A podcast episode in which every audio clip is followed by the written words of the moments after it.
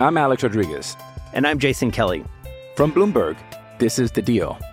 Each week, you'll hear us in conversation with business icons. This show will explore deal making across sports, media, and entertainment. That is a harsh lesson in business. Sports is not uh, as simple you know, I- as bringing a bunch of big names together. I didn't want to do another stomp you out speech. It opened up so many more doors. The show is called The, The Deal. Listen to The Deal. Listen to The Deal on Spotify.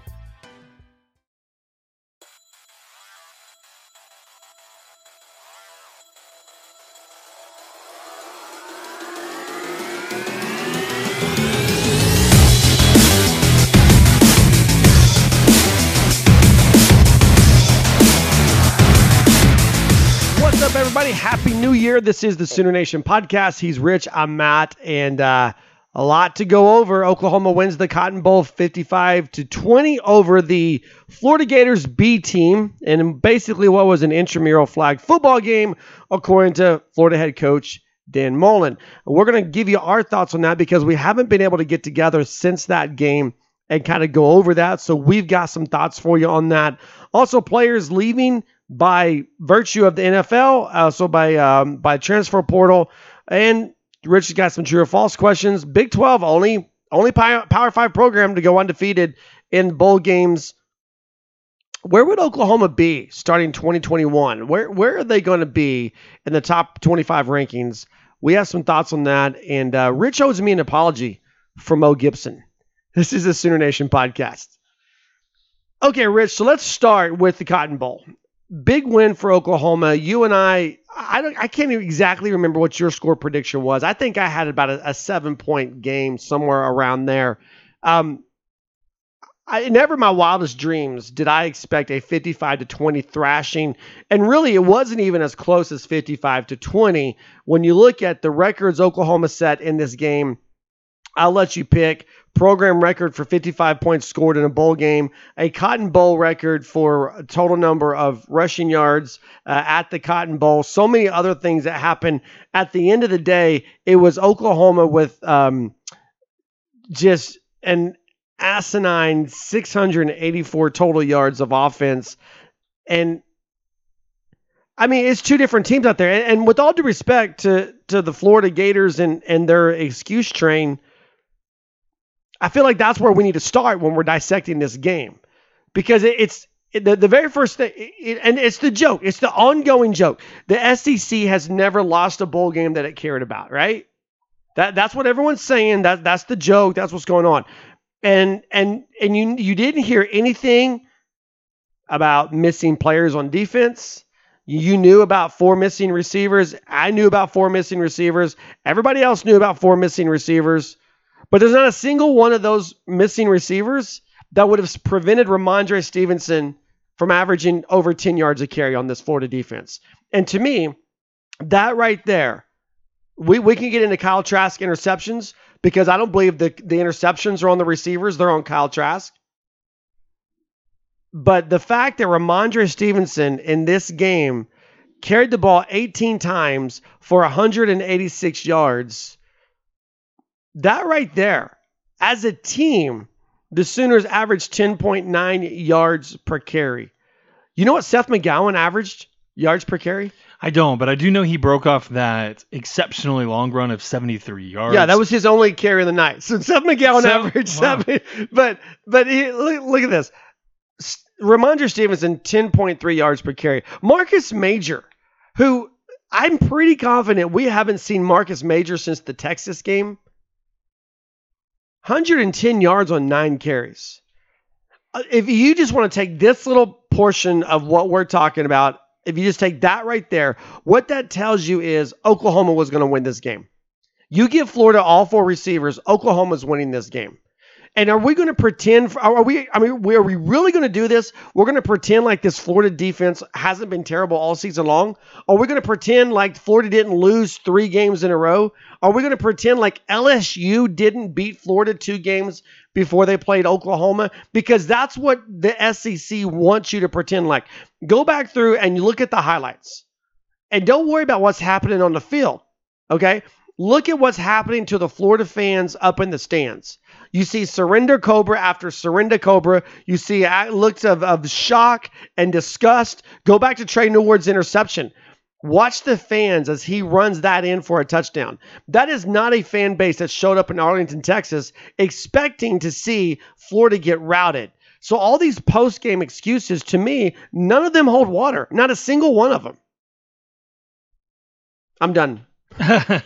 here's here's where I'm at when it comes to Florida, Matt. Is I do feel as though this was a team that that plateaued maybe four weeks before the end of the season for them, and that was heading into the SEC championship game against Alabama.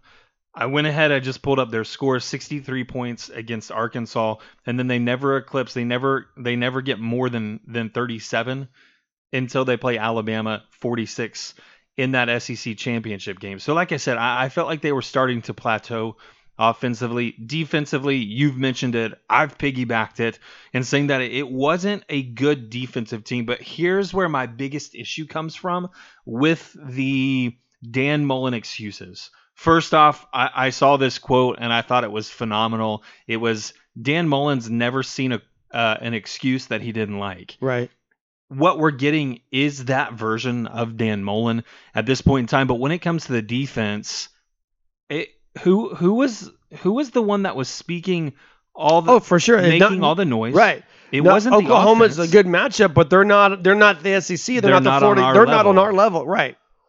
And so when it comes to the defensive performance and what Oklahoma was capable of doing on the ground specifically, I just felt like this was a defense that one was hyped up mm-hmm. and was touted as being better than they actually were, which I know that we spoke about in our preview for that game. But more importantly, it was a defense that after they got beat, they broke. This was not a bend, don't break defense. It was a defense that was already bending, and Oklahoma simply broke it. Right. Well, and again, to go back to Oklahoma's run game, against this Florida defense. That's that's the one thing you and I said. Oklahoma has to run the football. If Oklahoma runs the ball successfully, Florida doesn't stand a chance. That was basically what we said going into this game. And I don't care how many players you give Florida, how many players you take away Florida, it wasn't going to stop what Rhamondre and Seth McGowan and Marcus Major. I mean, Mikey Henderson only carried the ball one time and he went 18 yards. But Seth, Seth I mean, Seth McGowan you mentioned a 73 yard run, but go back to Rhamondre Stevenson, the, the touchdown, uh, the third quarter, I believe it was, where he basically he bit, he did the CeeDee Lamb what CeeDee Lamb did to the Texas Longhorns in 2019. R- Rhamondre Stevenson did to the Florida defense in 2020, where everyone had a shot at him, and he would just stop and step over and move and overpower and whatever.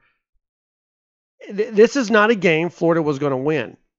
I do want to I do want to give some credit to Oklahoma's defense which I think is what you were doing there as well. But um, the three interceptions by Kyle Trask, let, let's go for them. The first one that Tre Norwood returns for a touchdown.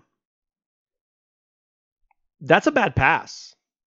It's not on the receiver. Right. That's a bad pass. Second one, guess what? It's a bad pass. I believe the second one was Woody Washington.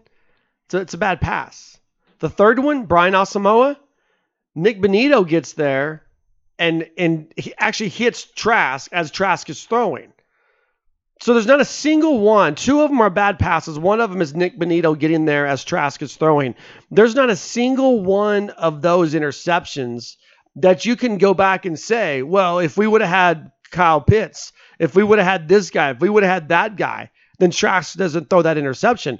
You know what? He does. He does throw every single one of those interceptions because not a single one of them was on the receiver.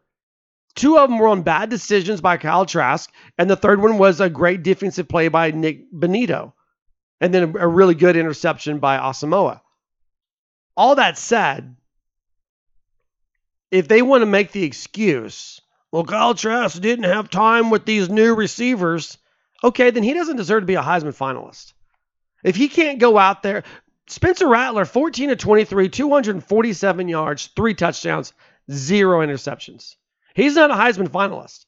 The Heisman finalist was 16 of 28 for 158 yards, zero touchdowns, three interceptions.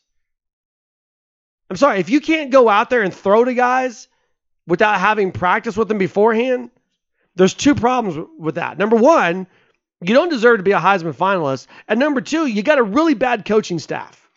Can I make Well, let me just say this, but then you can do whatever you want to. I, I promise you, there's not a receiver on this Oklahoma roster who hasn't caught a pass from Spencer Rattler in practice.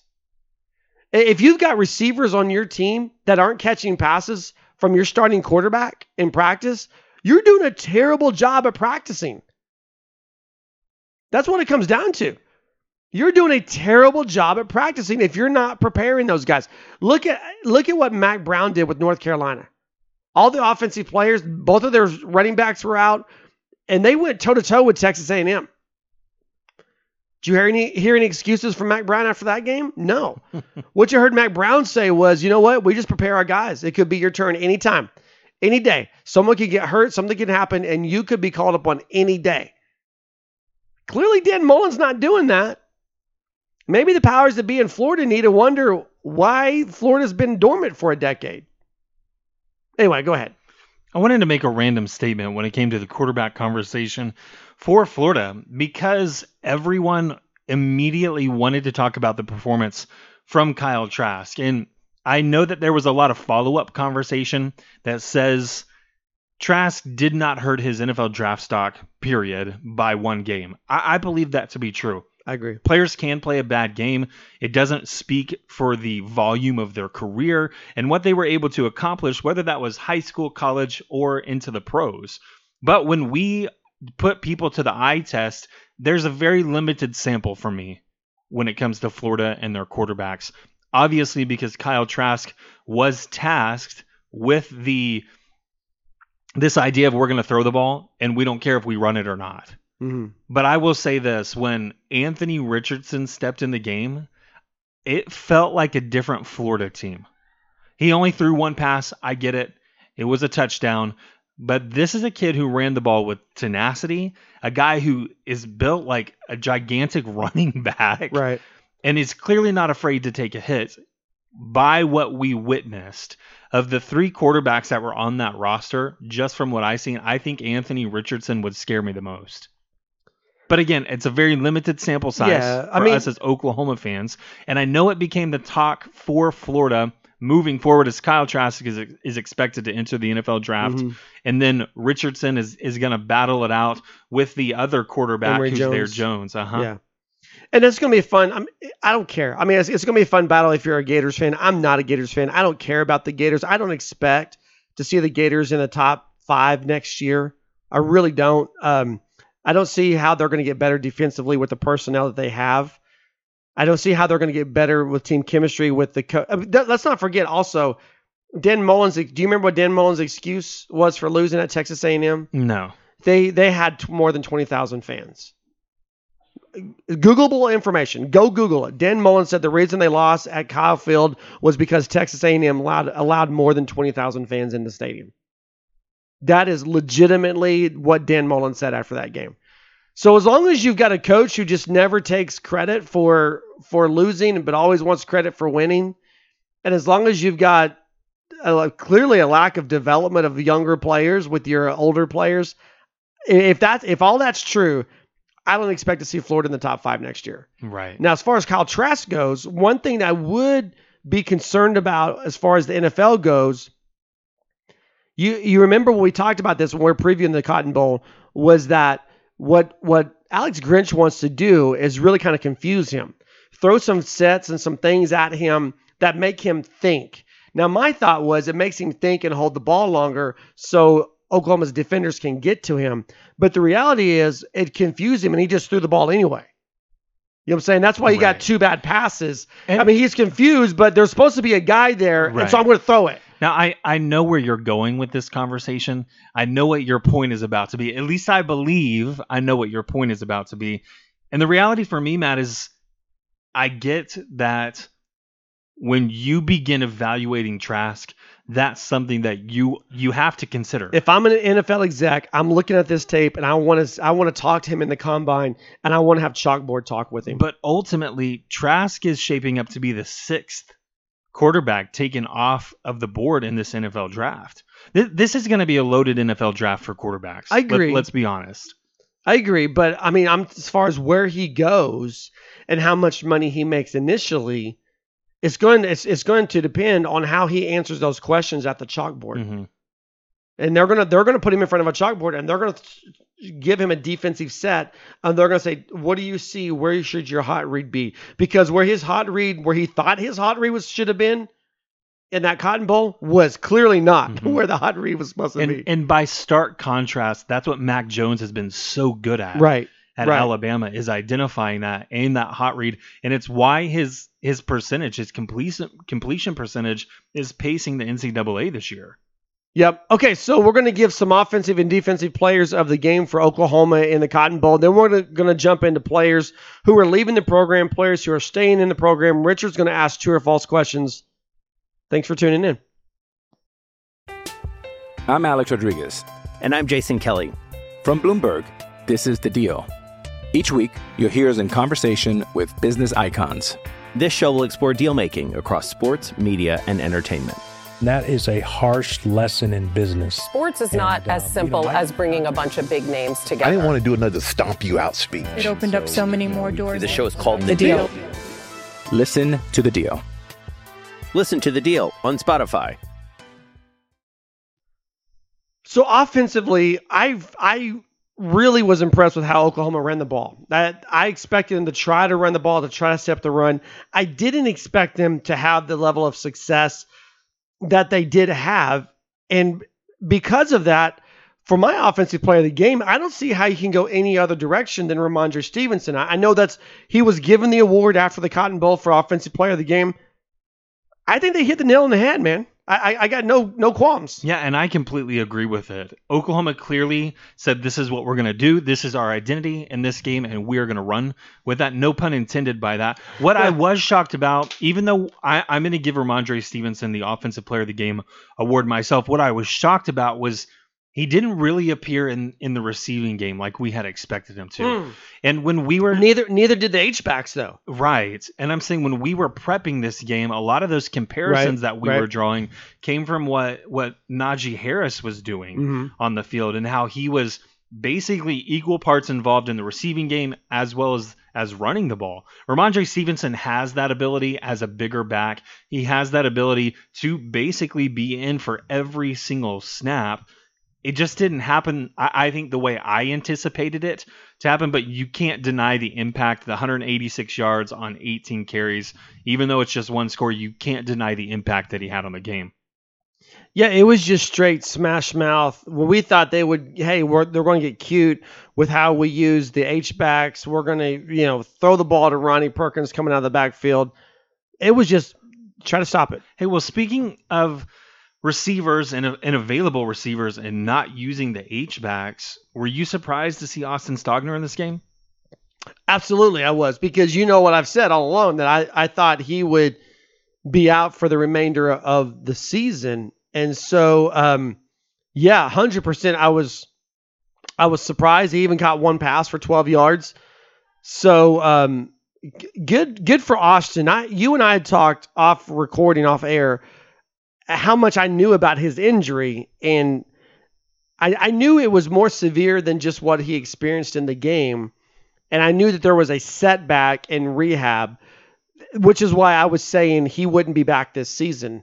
But happy for him, happy that he was able to come back, and and looking forward to you know a, a good rebound for him in 2021 after missing a good portion of 2020 with that injury. But yeah, I was surprised by seeing him. I want to I, I want to stick with our players of the game here because I'm not for sure that you can go and go away from the guy who scored a defensive touchdown, right? I mean, we we picked Tre Norwood as a guy to watch in this game. We've talked about him and, and just the impact he's made since that Texas Tech game where he was inserted. Woody Washington was a guy that you mentioned. He did have one pass defense. He had four tackles. Pat Fields led the team with seven tackles. All of them were solo tackles. There was no shared tackles with Pat Fields. But um, you know, I talked about Nick Nick Bonitto and getting in there and really disrupting some things. Ronnie Perkins had a sack, a tackle for loss. But man, Tre Norwood with the pick six, that set. The, I mean, that set the tone. Mhm. You know, Oklahoma goes down and scores on their opening drive, and then the next thing you know, Tre Norwood's running the other way with the ball on Florida's opening possession, and it was kind of the route was on from there. And when when you look at the stat sheet and you, you find the defensive stats, none a lot there for Tre Norwood. Two total tackles, but the pick six, it was a game changer, literally a game changer. And so I don't, again, I don't think you can go another direction. And obviously, all eyes, Matt, were going to be towards one side of the field because we knew Tre Brown had opted out of the game in order to prepare for the NFL draft, which he had declared for previously prior to that game. When we were looking at replacements, DJ Graham's name was thrown out. Woody Washington was a second name that was thrown out. And of course, Tre Norwood was going to have to provide quite a bit of help on that side of the field if if Florida was going to do what we were expecting them to do, which was throw the ball consistently, you see just how big each of these individuals come up, specifically Woody Washington, and as you've already mentioned, Tre Norwood with the interceptions, the linebacker Brian Asamoah getting in there as well with that third interception. It's easy to target those guys. It's easy to see how well this unit worked cohesively together there weren't any weak points, and I, I, do believe a lot of that is because of that experience that Tre Norwood has in this system, because of the leadership that he has, but more importantly, it's because of those instincts. Mm-hmm. The score undoubtedly sets him apart from everyone. It is hard to to pick anyone else, but I did want to mention one thing because you and I have talked, I feel like pretty extensively about the play at the safety position. We're seeing Patrick Fields really take this step forward. He's he, last year, I thought he was okay. I wouldn't say that he was great. I wouldn't put him on the best defenders, the best safeties that Oklahoma's ever had, but he's slowly inching his way up that list. And this was really that culmination of the season for me, for him, because he secured his first interception of the year. He's a junior. He does have that experience. He led the team with seven tackles, all of which were solo, by the way, no help on a single one of those. And so, again, you're seeing this growth. You're seeing this him eh, eh, understanding what's being asked of him yeah. more and more. And I think it's setting Oklahoma up in 2021 to be very successful in the secondary, despite the loss of a guy like Norwood and despite the loss of a guy like Brown. Right. Um, he's and he's going to be a guy that that Oklahoma's going to need from that upper upper class type mentality leadership with younger because you know there's going to be younger guys who get a shot in 2021 and that's that's going to be something I'm really curious to see what they do with Brendan Radley Hiles in 2021. I, I really want to because Tre Norwood changed. We, we talk about the impact that Ronnie Perkins had when he came back, right? And we talk about the impact that R- Rhamondre Stevenson had when he came back. But let's not forget that the Texas Tech game was also a game that Tre Norwood was inserted and really made a big difference. And so uh, clearly Oklahoma's losing him to the NFL, which means at this point, I mean, at this point, you've got Bookie, who's back to the starting nickelback. You lose, you lose um, Robert Barnes to transfer. So there's no one behind Pat Fields immediately. Bryson Washington is a true freshman behind Pat Fields, but Pat Fields is going to be a senior going into next year. So I don't know that Washington is going to unseat Pat Fields as a sophomore with all the experience that he has. You know, you, so on one side you've got uh, you've got Jaden Davis and DJ Graham, on the other side you got Woody Washington, Joshua Eaton. I, that's going to be fun to watch how all this all this comes into play. But the one thing I don't know is who's going to compete with Bookie at the nickelback position.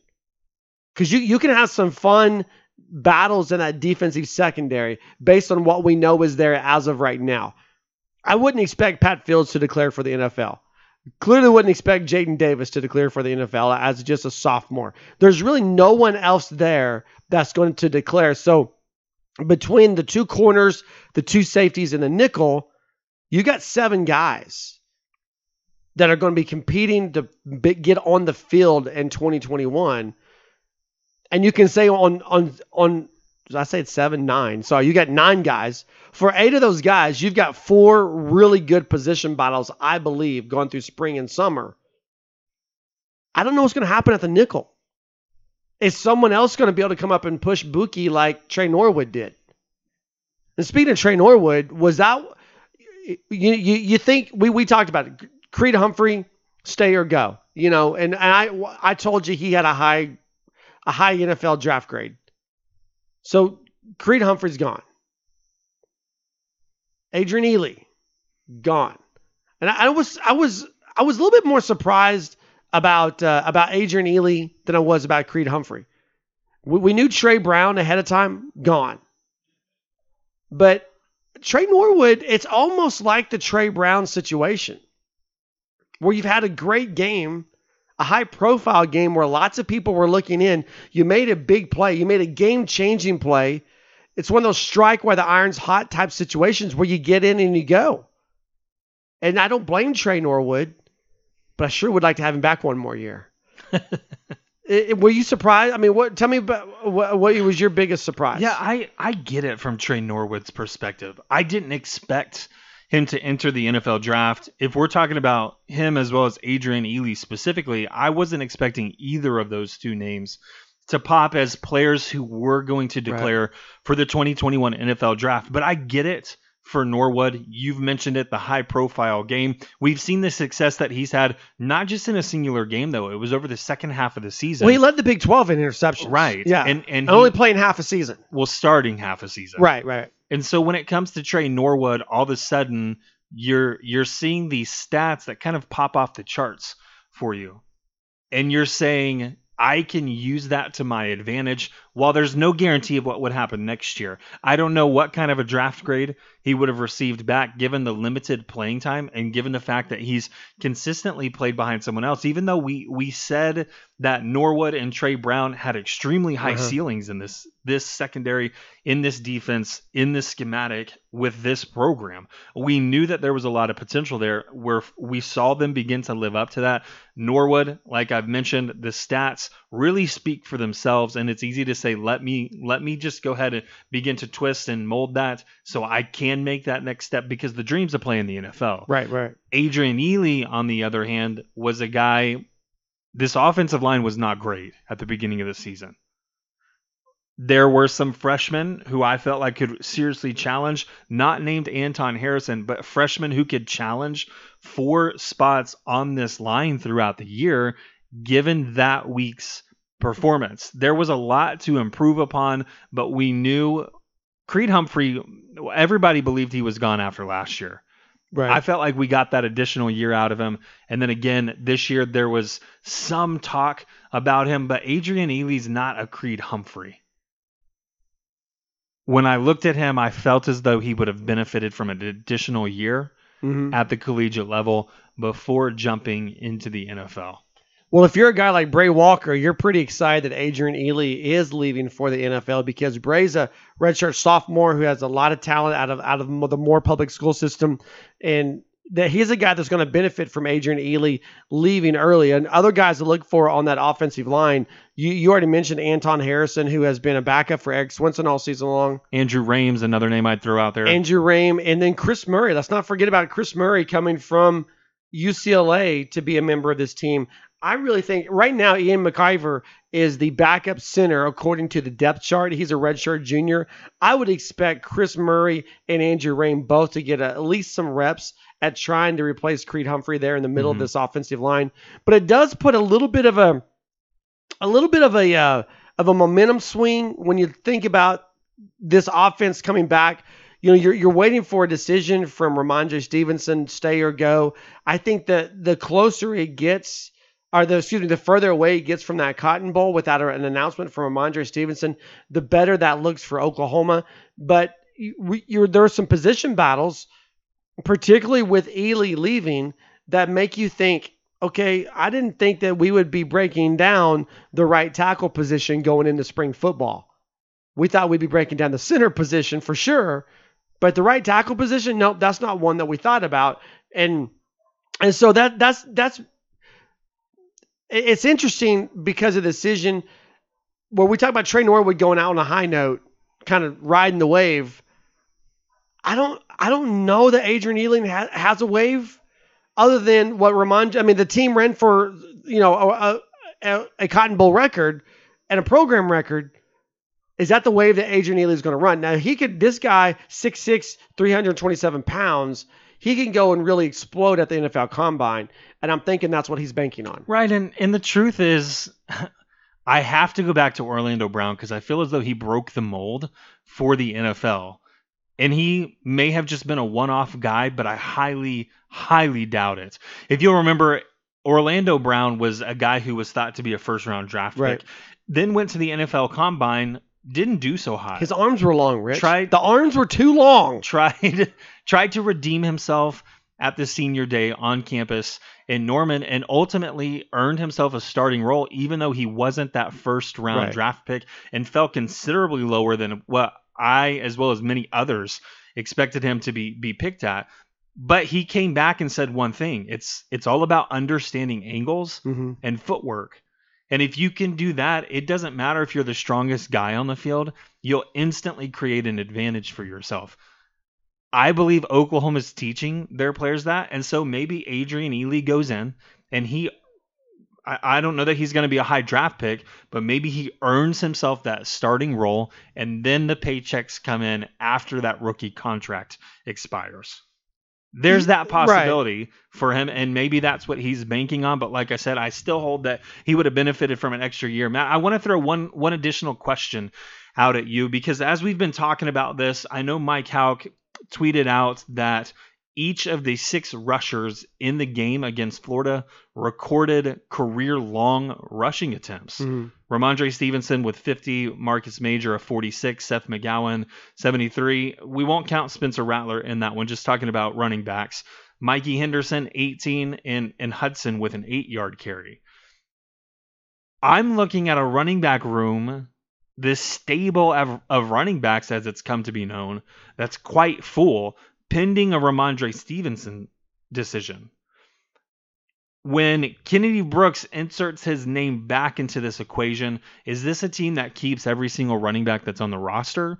Or are we going to see a little bit more attrition happen? Or was Lincoln Riley exceptionally smart and said, we're only signing 16 guys this year, so there's plenty of room for everybody to stay? Yeah, I, I clearly think that this becomes immediate if Rhamondre comes back.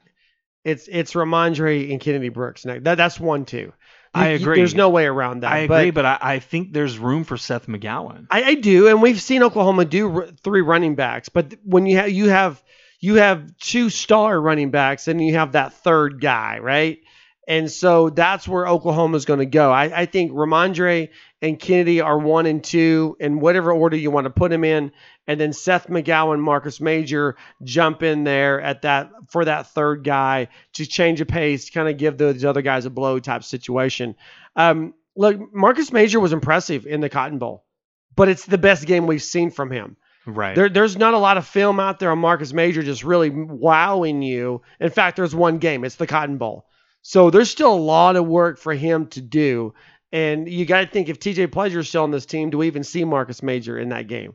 So I don't think there's anything to worry about if you're if you're in this running back room as far as if you're Kennedy Brooks or Rhamondre, you're not looking over your shoulder as losing your spot as no, no, no. I, I'm not talking about the top two. I'm not talking about one, two. I'm not really even talking about number three yeah. on the depth chart, but I, I'm looking at six guys who carried the ball. That's including Spencer Rattler in these numbers. Six guys who carried the ball against Florida, but there are Kennedy Brooks. His his name's not on that list. It's going to be six names in that running back room. Oklahoma doesn't have one for the 2020 recruiting class. Yeah. They only picked up one in 2020. Yeah. We'll get to that. We'll get to that. I don't want to spoil any of the conversation Okay. but it just seems as though it's quickly becoming a crowded space with limited carries. Yeah, I mean Todd Hudson's a true freshman. I'm I'm not worried about Todd Hudson. We know Mikey Henderson's more of an H back guy. We've we've talked about the difference between H back and, and running back. So there's no concern there for me whatsoever. You mentioned true or false. We're about to get to that right now. Jumping back into it, Matt, I am putting you in the hot seat, which I know over the course of this year with this segment has become your favorite seat to sit in. And so without any further ado, I'm going to jump right in with a little bit of recruiting here um, because I know that it's easy for us to look at the past month. Anyone who follows recruiting knows that Oklahoma's been in on some very big names in the recruiting realm that are part of this 2021 class from Emeka Egbuka, Tristan Leigh, Samar Wheaton, as as well as Bryce Foster. None of those are coming to the University of Oklahoma. And when we begin to look at just the past four weeks and what has transpired, I believe that the average fan immediately begins to get down and begins to think of what this recruiting class could be and what it actually is. But true or false, Matt, it's very easy for us to look at the past four weeks and this trend that's happened and say, well, I totally forgot we have the number one player in the class in Caleb Williams. No, that's true. Uh, you know, and you go to social media and you realize suddenly there's thousands of people out there who can recruit better than Lincoln Riley and Alex Grinch. And yeah, it's disappointing to lose a Samar Wheaton last minute. It's disappointing to to lose a Tristan Leigh last minute. But let's also keep in mind that there's a reason why these guys never committed. And one of the reasons why they never committed was they weren't 100% certain where they were going to go play college football you look at what the juggernaut that Alabama has been. Alabama is always going to be a major point of competition for any program, much less Oklahoma, but any program when you're going head to head to them with them for a recruit. Um, my understanding with Tristan Leigh is, hey, Clemson's that's a lot closer to home than than Oklahoma, you know, and and he having family. I mean, Caleb Williams' family is moving to Norman. All right, I didn't get the sense that Tristan Leigh's family is able to pack up and move to Norman, and they're not going to move to to you know North Carolina, North Carolina either. But what's going to happen is, uh, sorry, sorry, South Carolina. Sorry, Clemson fans, South Carolina. Um, but you're right. You, you get the number one quarterback in in the country, and and all of a sudden because you don't get Tristan Leigh because you don't get Samar Wheaton, you hear people say, "Well, we can't close out. We can't get these recruits. We nothing's going to change until we get these recruits." Okay, so let me let me just tell you real fast. Is Caleb Williams not a big recruit? Because I'm pretty sure he's signed. Billy Bowman, the number two athlete in the whole 2021 class, was he not a big recruit?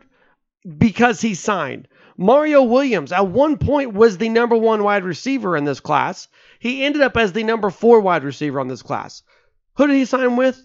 Oh, yeah, that's right. He signed with Oklahoma. But what about on the defensive side of the ball? Okay, we'll go there. Clayton Smith, the number two weak side defensive end in this class, he signed with the University of Oklahoma.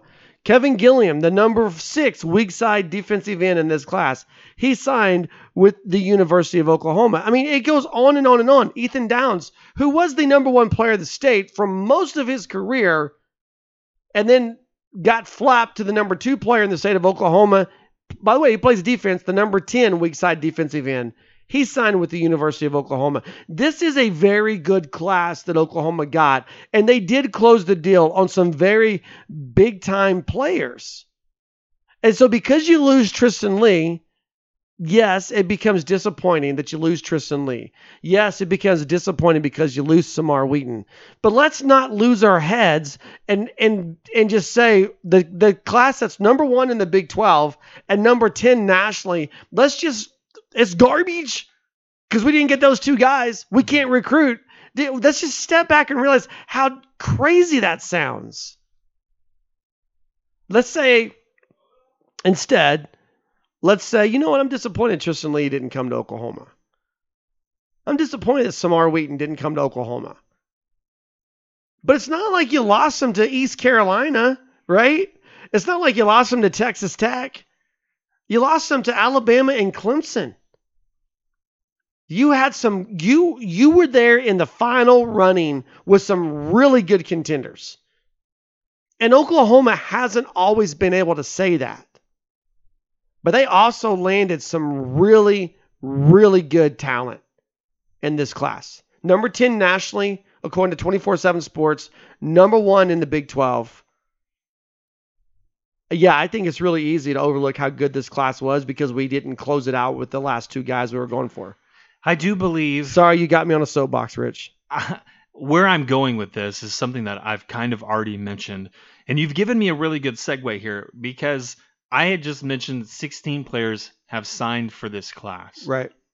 I do believe Lincoln Riley is intentionally keeping those numbers low because everybody has been granted an additional year of eligibility, whereas other programs in Alabama has been notorious for this. They're the best example that I can give, and then everybody kind of followed suit for what Alabama was doing.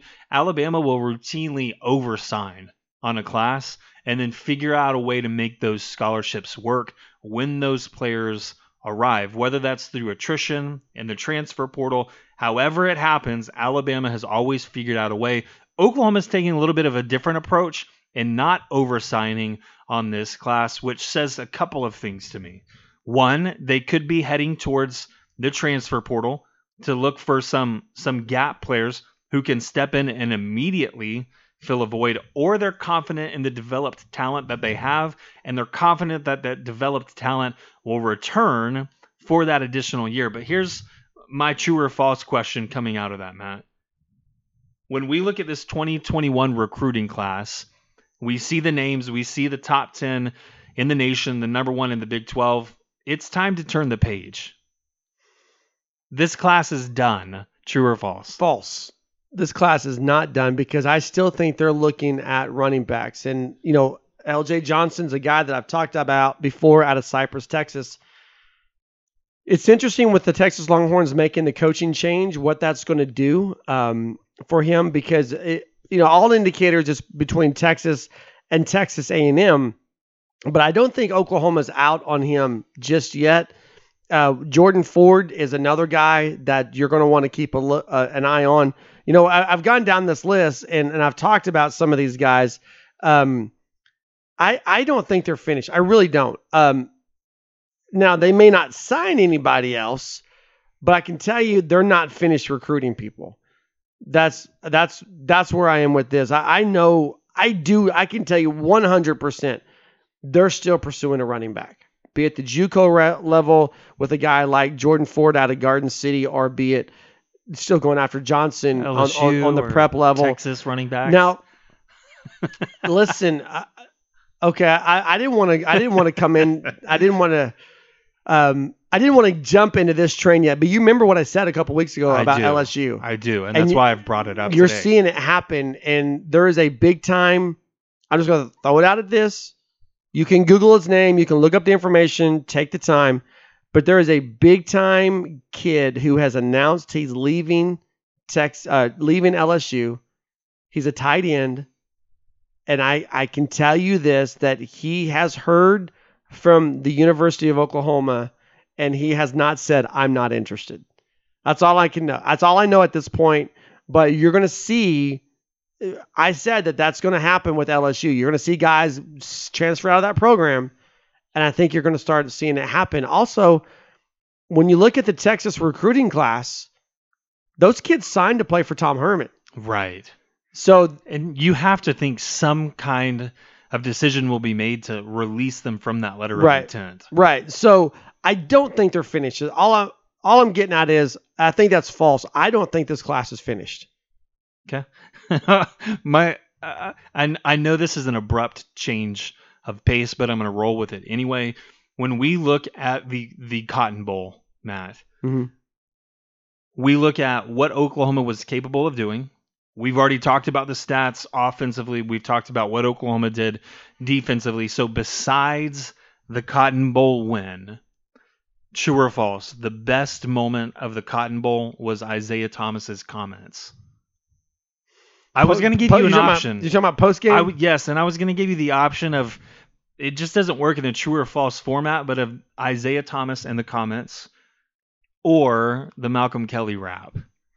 They were, I, I, for me, my top moment, eh, but Isaiah Thomas was funny, and and if you're not, if, if you're not familiar with it, it's on, it, it's on Twitter. You can you can find it. But basically, Isaiah Thomas verbatim said the same thing about Florida that was that they said about Oklahoma. You know, Florida was a good matchup, but you know they're they're not they're the not Big on 12, they're, they're not, on yeah Sooners. exactly they're not on our level. And uh, great, I mean that's funny, and and I I saw it made a lot of Florida people mad. I don't care because you weren't mad when your guy said it. It was you were like yeah, you know, and then you you get just ramrodded, you know, curd stomped um, and then you have Isaiah Thomas say that funny moment. But you can't you can't look at that whole team doing the Malcolm Kelly rap and not just have a giant smile on your face.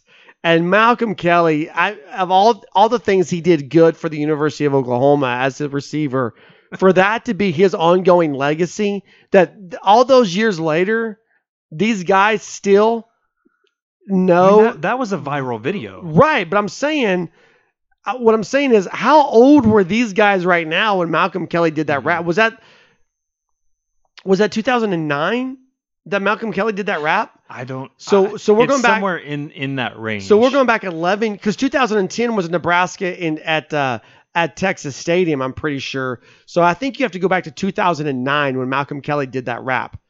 So that means these guys, if they're seniors, they're 22. So they were 11. It was 2007. 2007. yeah. Whoa! So even further than that, you Yeah, know. so I thought it was back- 2006. You're right. you You're said right nine, because it was so Paul Thompson's. It was Paul- 2007. yeah, Mhm. you're 2009. He was gone. It was Paul Thompson's year when Rhett Bomar got kicked off the team. Um, so yeah, so you're going back to 2007 when these kids were they probably a lot of them probably hadn't even played football yet. It's 13 years ago. Right. So that so means some that of them are, are five years old, and some of them are, are probably eight So, years old. to in that range. for them to stand up on stage and in unison rap that thing. That that was a cool okay, thing. I- I'm gonna and Lincoln you. Riley even says he Yes, knows word verbatim. Yeah, Yes, so that's where I was. I So was all that, that. all what all that means is, is that this was not the first time that that has been done with this football team. I'm sure it's done in the locker room after big games. I'm sure everybody knows about it, but to see them all break out in unison on the stage and do it, you. you- That can't, there's no way. I, I love what Isaiah Thomas did. Nice dig, you know, haha, I got you back. But that that unifying moment, it shows the bond that this team has, and just how much fun they're having. And you, you want to win games and you want to have fun. I, th- that was the bigger moment for me. Continuing with our theme here, we had said that this game could set Oklahoma up for some pretty big things Right. in 2021. And when I'm looking at the landscape of how things are shaping up, here's my expectation. Now, this I don't know about, but this is my expectation. Mac Jones to the NFL. Yeah. I'm expecting Ohio State and Justin Fields NFL. Ohio State's going to the NFL. Yeah, I was gonna say the quarterback because Oh, I, oh, was, you, you're blanking on the Yeah. name there. Oh, sorry. but Justin Fields and and I'm expecting Trevor Lawrence Mm-hmm. to be in the NFL. And Kyle Trask. That doesn't count here, okay? Sorry. Oh, and So- Sam Ehlinger. Sam Ehlinger is so going to of- the NFL. He announced it today. Of the teams that could legitimately hold top four rankings, Oh, that excludes Sam Ehlinger. He's heading into 2021, only one of those teams, the Oklahoma Sooners, surprise, surprise, are going to have a returning starting quarterback. No, you're wrong. Enlighten me. Kellen Mond will be back for Texas A&M. They're not a top four team. They for me, will be. They will be. They're not a top four team. I, I I believe that this year. Let me let me backtrace a little bit. I do believe that this year Oklahoma may have very well earned that number four ranking Mhm. in the AP in the final rankings. I, I think they can leapfrog Notre Dame, and I think they can leapfrog Texas A&M, given what No, we they're not seen. going. I don't think they're going to leapfrog Texas A&M. I really don't. Here, here's the way I think it's going to shake out. I, I think you're going to have Alabama, Ohio State, One, two. Whoever wins the right, national whoever, championship. right, Mhm. and then I think you're going to have Texas A&M number three, and then Oklahoma number four. Now, don't don't confuse the end of the season poll with the preseason poll because they're going to be two different things. Oklahoma is going to be one, two, or three to start the 2021 season, but they're probably going to be four to end the 2021 season. Well, here's where I'm going true or false wise. I mean, thanks for kind of like ruining my question. My I guess it doesn't apply anymore. But when we look at what Oklahoma was capable of doing, what we believe is setting them up for a good 2021 season, hands down, no questions asked, true or false, Spencer Rattler will be the odds-on favorite to win the Heisman. Mm. Mm, I'm man. not saying he'll win it, But but, you're in the saying to start preseason, he will be the odds-on I, favorite. I just look. I, I think he'll be one of the talked about guys. If Rhamondre Stevenson comes back, he's going to be a talked about guy in the Heisman. Um, Kellen Mond's going to be a talked about guy in the Heisman. Spiller from from Texas A&M. I mean, I, I this is setting up. Everyone talks about Oklahoma and A&M dodging each other at the Cotton Bowl. But this is setting up for it to be an Oklahoma A&M type year going into 2021 as the two top teams in the country. I'm going to say that's tough, man. I'm going to I'm to say I'm going to say false. And it's easy for us to pick a quarterback. So they already have a leg up, be- Spencer Rattler specifically, because of the position that he plays over Rhamondre Mm-hmm. Stevenson, over an Isaiah Spiller. But you got to understand what drives the hype machine. Because the Oklahoma media and the beat writers, you and I, will will tout Spencer Rattler. But Spencer Rattler also has Rhamondre coming off of a beast game if he returns. But the entire southeastern part of the United States is going to jump on the Kellen Mond train. I don't think they will. I think they will. I, I don't think He's Texas gonna- A&M is well liked as, as much as you believe them to be. he's the SEC. It's it's not about individuals. It's not about schools. It's about the guy. So Kellen Mond will go into 2021 as the SEC guy, and so I think he, he he's going to have a bigger machine behind him. Now we had this conversation in December of next year. I think it's yeah, odds on favorite could very well be Spencer Rattler. But as we go into August of next, of, of, I say next year, it's 2021 already. As we go into August, seven months from now, I can't, I just, I don't, me personally, yeah. But across the board, I don't think it's going to be Spencer Rattler. Okay, last one I've got for you here, Matt, is I'm looking in the general direction of Iowa State. Mhm. Brock Purdy, if he returns for yet another season at Iowa State, Breece Hall's just a sophomore, so Right. he cannot declare for the NFL draft. That's looking like a pretty pretty good offensive team and we know that Matt Campbell consistently puts players on the field and puts them in po- the position to succeed on defense. When we look at what Iowa State did this year, when we look at what they did in the bowl season, gaining only their second loss of the year at the Big 12 championship game. When the preseason poll comes out, the Big 12, true or false, will have two teams in the top five. False. They, they won't put Iowa State in the top five. You talking about to start the 2021 season? start the season. Yeah, no, they won't put Iowa State in the top five. They may be top 10, but they won't be top five.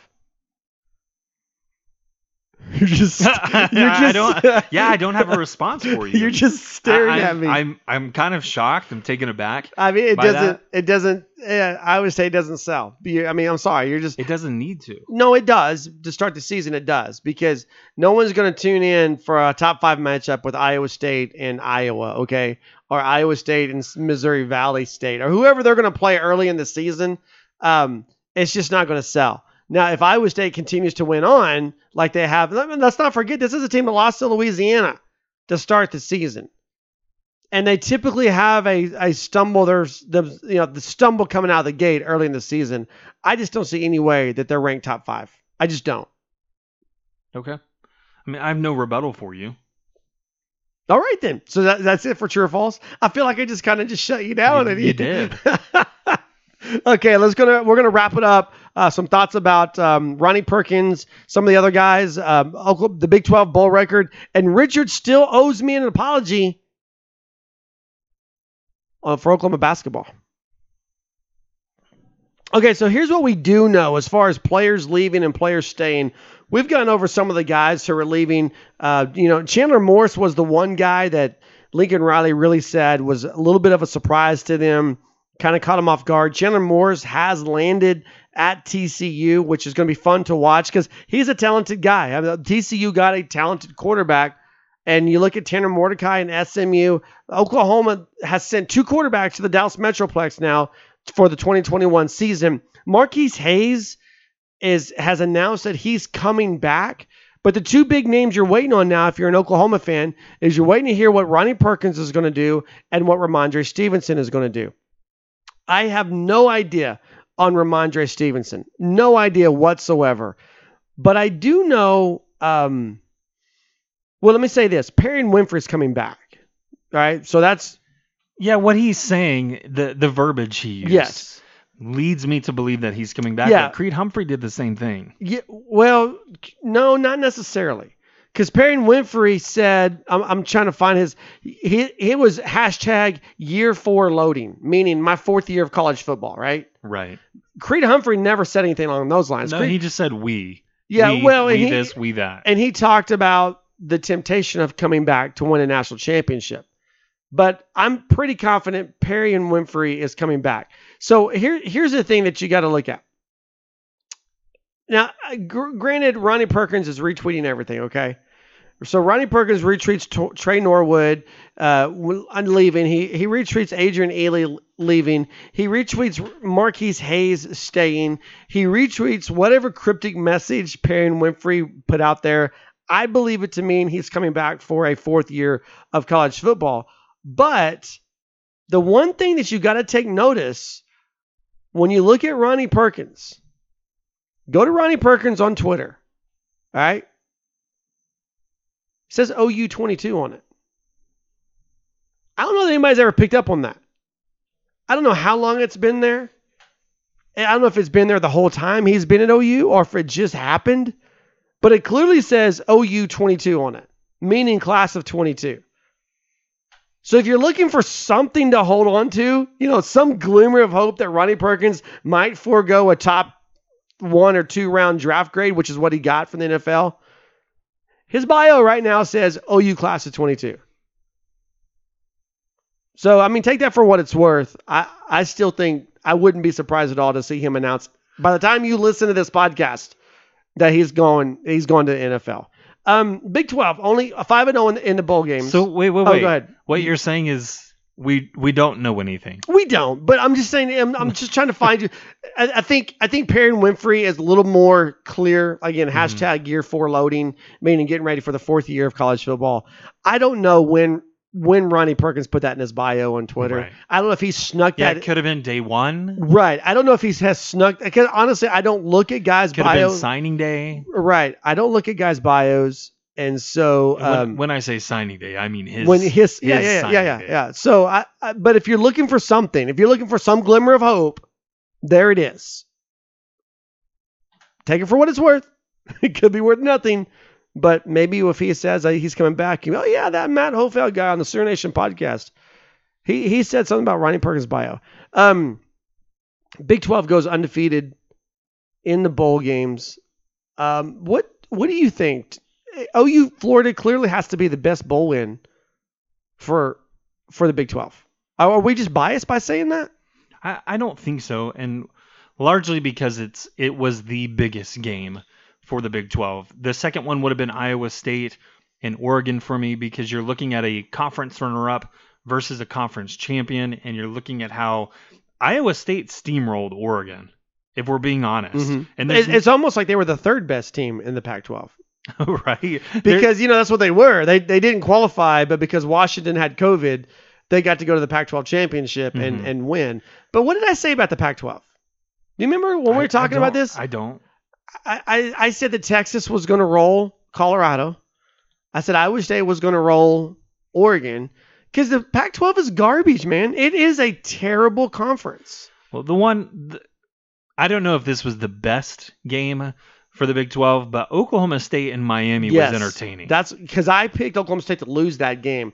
And they almost did. They almost gave it away. They away. almost did. They, They did. dominated early, twenty-one nothing, I think, after the end of the first Mhm. quarter, and then they held on to win by a field goal. But that's a good win for the Big Twelve. Number one, because you're a lower ranked team beating a higher ranked team. But number two, just because of we talk about the the, the name, the value of the Mhm. name and that brand. And when when you're comparing brands, for example, Texas, bigger brand than Colorado, right? yeah, much. Uh, but when you're talking about Oklahoma State and Miami, Miami's the bigger brand. Right. Iowa State and Oregon, Oregon's the bigger brand. Oklahoma, Florida, you're you're pretty much on, on equal equal water there. West Virginia, nationally, probably a bigger brand than Army in terms of playing football. But the two games I was worried about was West Virginia Army and Oklahoma State Miami. I was more surprised that Oklahoma State beat Miami than I was that West Virginia beat Army. Not me. It, it's the reverse. And if you'll remember, Matt, as we were looking at the Big 12 Bowl season, for lack of a better term, I had mentioned to you that I was slowly being swung in favor of Oklahoma State, whereas initially I thought that would be a game that Miami would win. I thought West Virginia had no hopes Mhm. of competing in that game. We know the typical service academy offense, it's control the clock dominant, and it very rarely allows you to come back into a game. That's the exact situation that West Virginia found themselves in. Right. I mean, if you're looking at that game, they they were trailing. I don't know if it was 14 to 10 or if it was 14 to 3. And then all of a sudden what we see is West Virginia rattle off these points with Austin Kendall. They're the latter half of the game and it's a come from behind win. I would not have expected that one bit given what we've seen from West Virginia, given what we've said in that Doege is the quarterback at West Virginia and then seeing what happens in Austin Kendall stepping in as that backup. Well, you you've got to be happy for Austin Kendall, right? I mean, you can't not be happy for him. Um, but yeah, I I mean, I just really expected, I expected Oklahoma State to struggle with their offensive line, and they did. Right. I just I thought that was a, a worse matchup. But again, I got no. I I I I, I toe the Big Twelve line in bowl season. Not gonna lie, I was kind of cheering for Colorado against Texas, but I tell I toe the Big Twelve line in bowl season, and so I'm happy to see the Big Twelve go five and zero. And and it, honestly, I, I truly believe it would have been six and zero had TCU and Arkansas not been canceled. I don't think Arkansas is beating TCU. All right, let's finish up with some uh, basketball talk. Oklahoma with a 75 to 71 win over number nine West Virginia. The Sooners improved to two and one in the Big 12, six and two overall on the season. Now it doesn't get easier for Oklahoma as number two Baylor is next on the list, and then they got to go play Kansas. Not for sure yet while we're recording this where Kansas is going to drop to. They were number three going into the weekend, but they just got shellacked in Lawrence, Kansas by the Texas Longhorns. So Kansas is going to drop, but still, I don't see any way they drop below number 15, meaning Oklahoma is going to continue its course to play four consecutive top 15 teams in a row. Oklahoma with the, the four point victory over West Virginia on Saturday. Here, here's where I'm just going to shoot you straight, Rich. You and I had a really healthy conversation a couple weeks ago about Mo Gibson, in which I said Oklahoma has found a new scorer off the bench, and you you took issue with that. Eight three point shots for Mo Gibson off the bench, 29 points for the game. Not just a team high, but a game high to spark OU's win over number nine West Virginia. I'm waiting, sir, for your apology. Well, I tried to call earlier, but you weren't available. I got your receptionist. I will make this statement, um, not necessarily an apology, but I will make this statement because if you'll recall that conversation, I said the only thing holding me back from giving him the label as a legitimate scoring option was consistency. Mhm. And we we we saw inklings of it, but then he disappeared for a couple of games. Now it's back and it's back full force. I think Mo Gibson is a guy who's playing with a high level of confidence, who obviously is spreading the floor for Oklahoma. He even went on after that game to say, you know what, I- I'm used to being the smallest player on the floor, but it doesn't affect his game clearly. Obviously, with a 29 point performance against a top 10 program and a program in the Big 12, number one, the Big 12 has a lot of talent in this league spread out Oh, throughout for the sure, yeah. And so when you look at what Oklahoma is capable of doing, getting that win I thought was unlikely for Oklahoma. I didn't think it was impossible, but I did think it I'm was with you. unlikely. And it's because of the physicality, that brand of basketball that Bob Huggins brings to any program that he's been with. Now, that staple obviously has been at West Virginia, and we've seen just how much havoc they can create on the defensive side of the ball because of that physicality, because of their willingness to press and press consistently. Oklahoma, I know under Lon Kruger, has had their fair share ups of ups and downs, but we're seeing this team, and again, I think they found their identity at the end of last year, and I think they're beginning to settle in on that once again, and everybody has really identified what their role is and is comfortable with that role. Mo Gibson, a legitimate scoring threat for Oklahoma. I'm putting that on record. I'm saying it here in front of you. You can go hang your hat on that one. I, I, will- I will say that's, I will accept that as an apology, even though it's not an apology. but the most confident player on this team is still Austin Reaves. It has to be though. I mean, yeah, it has to be because he's Mo Gibson's the bench guy. Austin Reaves is the starter. I will say this about Gibson: in three of his last five games, he's scored in double-digit figures.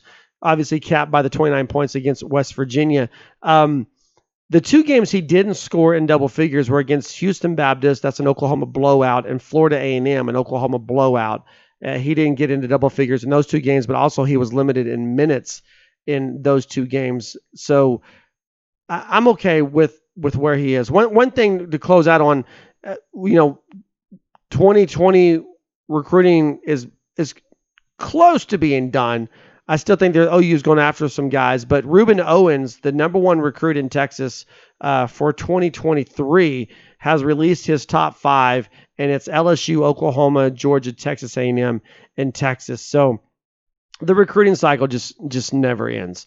That's going to wrap it up for us on this episode of the Sooner Nation podcast. Thanks so much for tuning in. We appreciate you guys. You can find us online at heartland-sports.com. You can find us on the on um on Twitter. Heart, heart, I can't say it. You can find us on Twitter at Sports Heartland, and you can find the podcast anywhere podcasts are available. Have a great week, everybody. Boomer Sooner.